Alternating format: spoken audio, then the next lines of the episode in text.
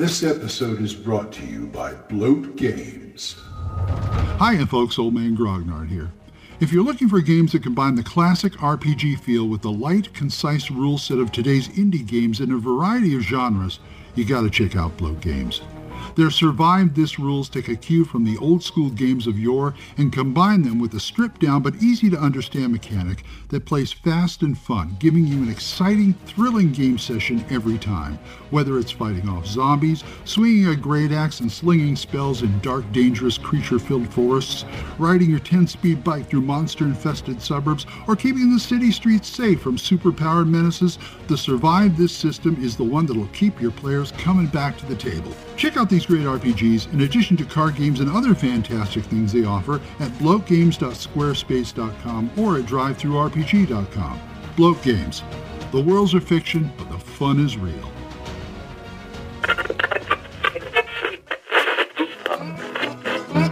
Abandon all hope, listeners.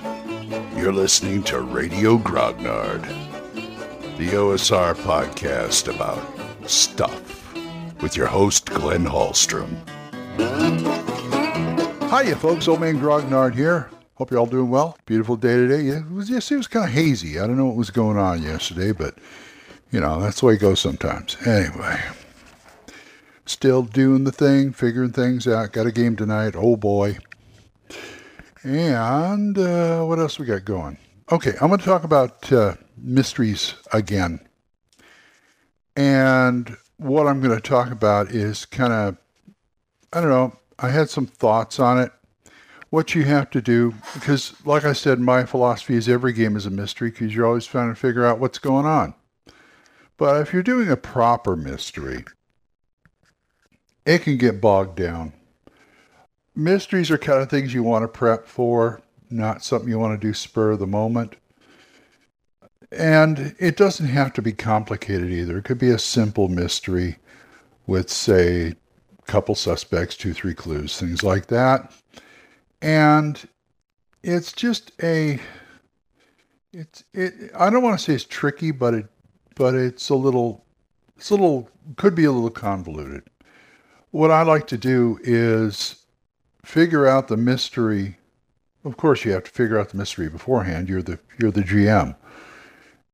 But how do you want how how buried do you want the mystery? That's what I'm saying. Because you know the the the, the perpetrator isn't going to say it's a murder mystery. The murderer isn't going to hand, you know, he's not going to confess. He's not going to make it easy for the player characters to figure out what's going on but at the same time, you don't want to make it impossible for your PCs to figure it out. So, clues and secrets. Sly Flourish's, the, the Return of the Lazy Dungeon Master has a really good chapter on that. And my thing, and also I like to follow the three clue rule with anything, but especially murder mysteries, the Alexandrian outlined. And I want to give my players at least three clues for each situation, for each place they go. And what you have to do is find the common thread. Now, the clues, if they're paying attention, and you don't have to make this obvious, if they're paying attention, you give them clues that have, and they all have one thing in common. Now, if there's a timeline to the whole thing, even better. Timelines are kind of, to me, they're kind of hard to, to, to, to deal with because, you know, you got to figure out who did what, when, where. But if you can get a simple timeline going of what happened and what happened before the murder or whatever mystery it is, then you have a better way of laying out the clues and helping them solve it. So, what you have to do with the clues is look through your clues for what you have. Look at your timeline. Look at your clues and decide what's a common thread with all these clues. And it doesn't have to be a direct common thread either.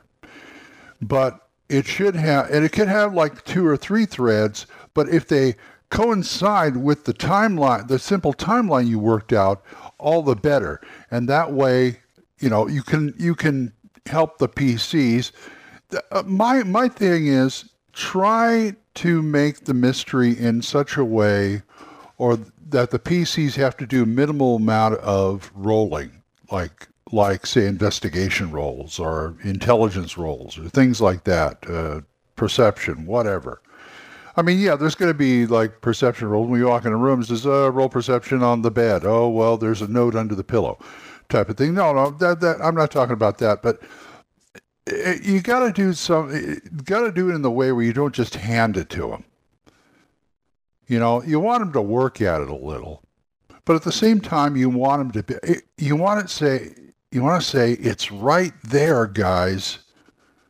And worst comes to worst, I'll give you a roll, but at the same time, I want you to look at the clues and what do they have in common? And then try and solve it from there. Sherlock Holmes said, of course, I'm paraphrasing here, but take away everything, everything that's not pl- possible, and whatever's left, no matter how impro- implausible, must be the truth. And that's the way it goes here. Like I said, I've always said art is a taking away, so are mysteries. Get rid of everything that can't be applied to it, and then what you have left is what's going on. Now, there could be a, you know, I know player characters can come up with their own conclusions, and sometimes they can go off in the wrong direction or come to an erroneous conclusion and follow that. Now, you have two choices either let them follow it, and it becomes a red herring, or you try and rework your clues to beforehand to say, okay, is there any way they could misinterpret this? I'm not saying they're not, but you've got here. Here's the thing with GMing. Okay, you never know what the players are going to do. You can guess. You can come up with scenarios, but the point is, you're not trying to come up with every single thing the players are going to come up with in your head. But what you're trying to do is cut down the odds. Okay, they do this thing. I got three other things they may do. How do I compensate for it? Or five things, or whatever. And then they'll come up with you, you come up with five things. They'll come up with the sixth thing. That's when you improvise and roll with it. But you have cut down the odds, so you have some work ahead of you, but not as much as if you didn't even, you know, you had no you had no clue on what was going on. You, it, second guessing people is really hard, but that's part of the game master's job. At least part, you know, just to, like I said, you can't you can't predict what all the what the players are going to do, but you can make an educated guess and try and maybe hit it. And if they if they come to a decision or a clue that works for you, then go with it. If they come up with something you had no idea right out of left field, I do one of two things. Either ignore it and give them a roll or something like that, or saying you're on the wrong track, or, you know, just let them follow it to their own detriment. Or I roll with that if it sounds better. If it sounds better, I will roll with it. And for mysteries, clues are important, but you have to first of all you have to know your players. And that way you lay out the clues the way you think they're going to respond. And like i said if they don't respond that way that's when you're that's what they pay you for if they paid you. And that's that's the way you do it really. Mysteries don't have to be hard but they do have to be a bit thought out. So anyway that's what I'm going to leave you with. I'm going to go start my day. So if you guys want to talk to me about this or anything else, oldmangrognard at gmail.com. Or if you want to drop me a voicemail on Anchor, I'd love that. We are monetized, so as little as 99 cents a month, you too can help support this program, and I would thank you. Thanks again to Jonathan, Oliver, Gilbert, Juan Carlos, Daniel, Dan, Benjamin, Jason, John Allen, and Michael. Thank you guys. And don't forget to listen to Dan Gregg's The Yung, Y-U-N-G, Yung Grognard podcast, Mark C. Wallring's The Yawning Owlbear podcast, Big John Allen Large's The Red Dice Diaries, and my friend Erik Tenkar's Tavern Chat. So until I see you folks next time, keep the dice warm, and I'll talk to you later. Bye-bye. Questions? Comments? Send them to oldmangrognard at gmail.com. We'll see you next time when Radio Grognard is on the air.